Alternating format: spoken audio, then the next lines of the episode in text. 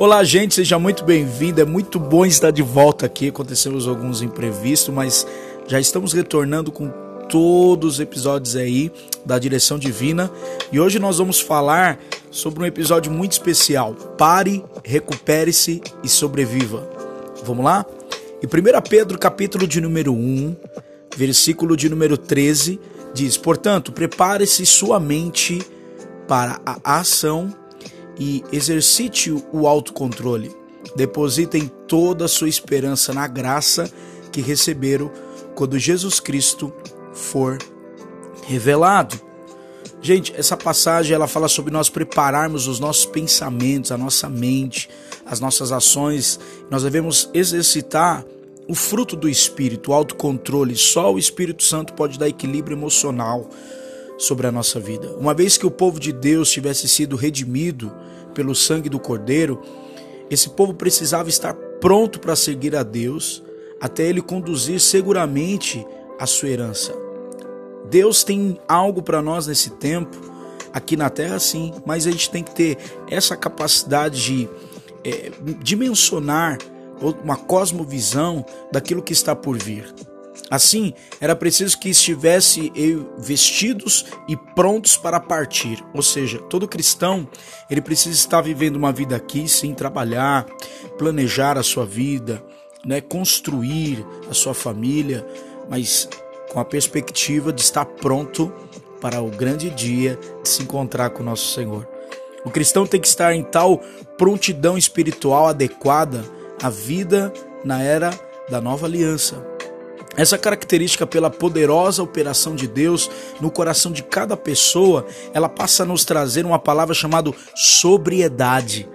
No uso antigo refere-se não só à abstência de, de literal bebida, mas comportar-se como uma pessoa sóbria, isto é, o autocontrole e a dignidade. É isso que Deus está falando, Pedro está falando sobre isso, que nós precisamos ter essa dignidade, essa sobriedade, esse autocontrole na nossa mente, a saber que o que nos aguarda é muito melhor do que esse tempo presente. Cada cristão deve exercitar e depositar sua esperança nessa graça, que receberá quando Jesus foi revelado verdadeiramente no grande dia que nos aguarda, gente. Em 1 Pedro ainda 4, capítulo 4, versículo 7 diz: "O fim de todas as coisas está próximo. Portanto, sejam criteriosos, sóbrios, olha aí a sobriedade aparecendo, e dedique-se em oração. É necessário, não tem como ter autocontrole sem orar. Não tem como nós termos equilíbrio e sobriedade sem buscar a Deus.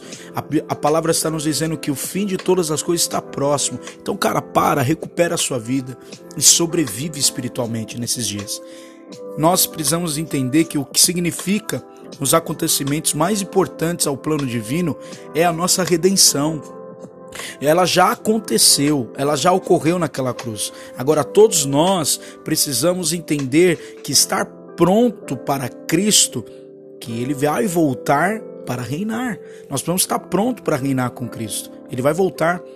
Os cristãos que percebem que o fim dessa era pode acontecer em qualquer momento, deve agir de certa maneira ao ponto de ele entender o bom senso e estar em alertas em oração. Nós precisamos ter bom senso, cara, com a nossa vida.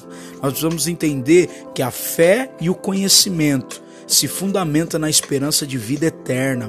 Tito capítulo 1, versículo 2 diz isso. A qual Deus, que não mente, preparou ou prometeu antes da criação do mundo, gente. O bom senso significa ter uma mente sensata, refletir sobre situações que nós estamos fazendo, avaliando-se com maturidade o modo correto de viver. A ideia não é simplesmente para que a gente possa orar mais. É claro, precisamos orar sim, estar atento espiritualmente diante de Deus, mas para nós ficarmos nessa vida de oração com mais eficácia, sabe? Uma vida permanente, uma vida constante.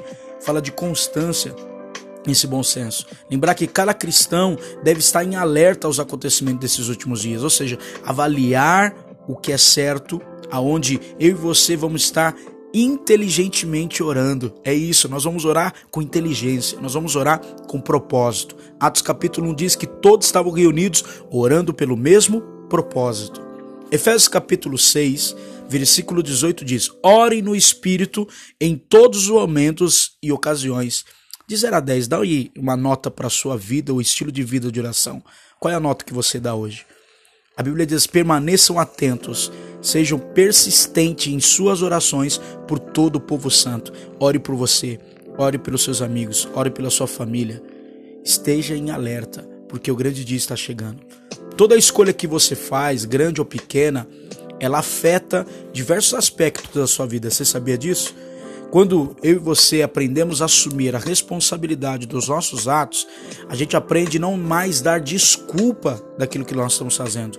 Nós não vamos encontrar alguém ou um bode expiatório, como essa geração que está vivendo uma cultura de cancelamento. Diga não a isso. Nós não vamos cancelar as pessoas, nós não vamos arrumar o bode expiatório, nós vamos buscar uma responsabilidade aonde nós vamos assumir as queixas diante de Deus que temos e colocar em oração para que Ele nos perdoe e nos lave no sangue do Cordeiro.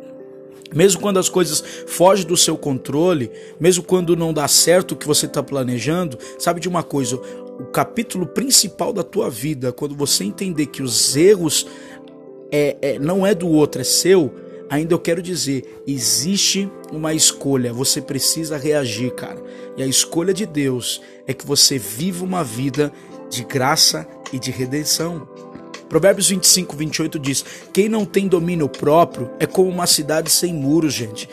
Você precisa ter domínio próprio nas suas reações. Você não pode, se o outro te faz mal, você paga com mal, paga com bem, a Bíblia diz. Provérbios 16, 32 diz: É melhor ser paciente do que poderoso. É melhor ter autocontrole do que conquistar uma cidade. Gente, Deus que nos dá autocontrole, Deus que nos dá equilíbrio emocional. Deus quer nos dar por meio da oração o entendimento do remido na sua consciência, na sua mente e nas suas emoções. A sabedoria é um instrumento de navegação divina sobre nós. Ela nos ajuda a tomar decisões em relação à vida que desejamos viver nessa terra. A partir que as coisas se complicam, né, ela se estende, a gente precisa entender que a sabedoria é o maior instrumento que nos dá possibilidade de tomarmos decisões certas e não mais erradas. Eclesiastes 7,12 diz assim: tanto a sabedoria como o dinheiro dão proteção, mas somente a sabedoria preserva a vida. Você precisa de sabedoria, cara. Eu preciso de sabedoria. Desfrute a prosperidade quanto pode, mas quando chegar os tempos difíceis, reconheça que ambos vêm de Deus. Lembre-se de que nada é garantido nesta vida, nada é garantido nessa vida. A sabedoria preserva a vida, as decisões corretas, o caminho excelente que você vai andar a partir de hoje.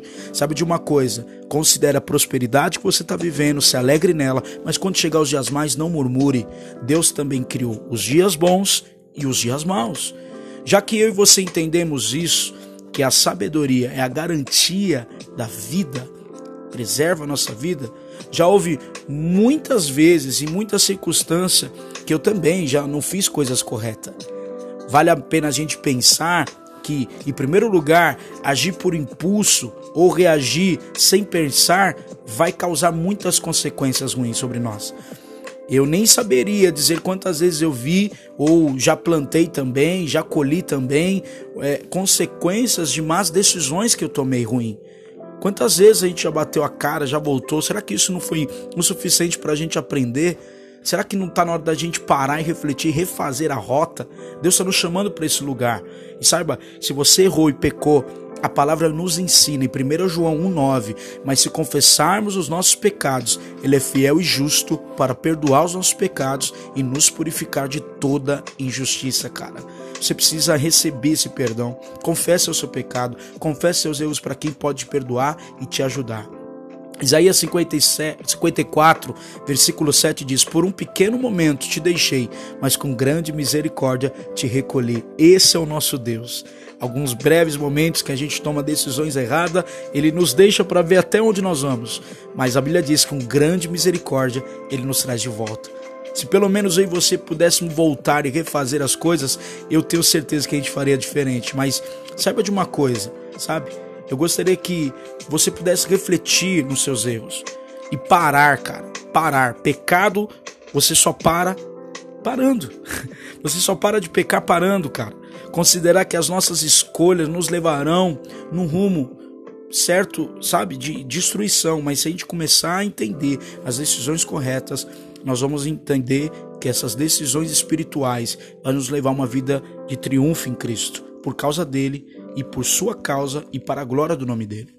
Provérbios 3, 5 diz: Confie no Senhor de todo o seu coração, não dependa do seu próprio entendimento. Tá aí, dependa de Deus. Busque a vontade dele em tudo o que fizer e ele mostrará o caminho que deve seguir. Gente, será que não está na hora da gente parar e buscar a vontade de Deus na palavra? A palavra vai nos revelar a vontade de Deus todos os dias, o que a gente deve fazer, qual a decisão. Sabe de uma coisa? Tomar uma decisão com raiva, triste, machucado, levará você a talvez um abismo vai chamar o outro nessa decisão. Sabe por quê? Porque seu emocional ele vai passar, mas a decisão que você tomou vai permanecer. Talvez você vai machucar muita gente. Então a Bíblia diz: busca a vontade dele. De quem? De Deus. E tudo que você fizer, você vai buscar a vontade de Deus hoje. Dependa dele. Ele vai mostrar o caminho certo para você seguir. Provérbios 3,7 continua: Não se impressione com sua própria sabedoria, tema o Senhor, afasta-se do mal. Cara, teme a Deus, respeite, honre a presença de Deus na sua vida. Não podemos mais seguir uma direção que sabemos que é errado seguir. Sabe? Nos afasta da história que realmente que nós desejamos contar um dia para edificação das pessoas. A história que desejamos contar não é as histórias de erros, mas também não só vitórias de acerto, sabe? A gente precisa ter um equilíbrio. A gente precisa ter marcas, nós precisamos marcar uma geração, mas a gente precisa depender de Deus nas nossas decisões. Quando isso acontece, precisamos fazer uma pausa não apenas para avaliar as consequências do que nós estamos colhendo, mas também escolher não seguir mais a direção errada. É isso, cara. Não siga mais a direção errada. Você não precisa ter uma experiência para poder ensinar o outro a cair, não cair no que você caiu. Cara, você vai ajudar as pessoas tendo uma vida íntegra, uma vida reta diante de Deus, como o Jó tinha. Era um homem íntegro, reto e se desviava do mal. Sabe? A gente precisa entender isso. A Bíblia diz assim, ó: Salmo 37, 23. O Senhor dirige os passos do justo. Ele se agrada de quem anda em seu caminho. Cara, agrade a Deus no seu caminho. O Senhor dirige os seus passos, ele dirige os passos do justo. Ainda que se tropece, não cairá, pois o Senhor segura pela sua mão. Ou se você tropeçar e cair, Deus te levanta hoje. Deus te dá força. Deus te dá uma direção nova, um caminho de retidão, para que o nome dele seja glorificado na sua vida. Deus abençoe você. Já quero divulgar aqui. Nós temos também aí uma série é, Evangelho Verdadeiro da carta de Paulo à igreja de Colossenses lá no, no, no, nosso podcast aí da Igreja Vende Amor. Temos um canal no YouTube também. Se inscreva lá, Igreja Vende Amor, muito conteúdo em vídeo e nos segue também no, no Instagram, Danilo Isidoro. Deus abençoe e te aguardo para mais um podcast Direção Divina. Tamo junto.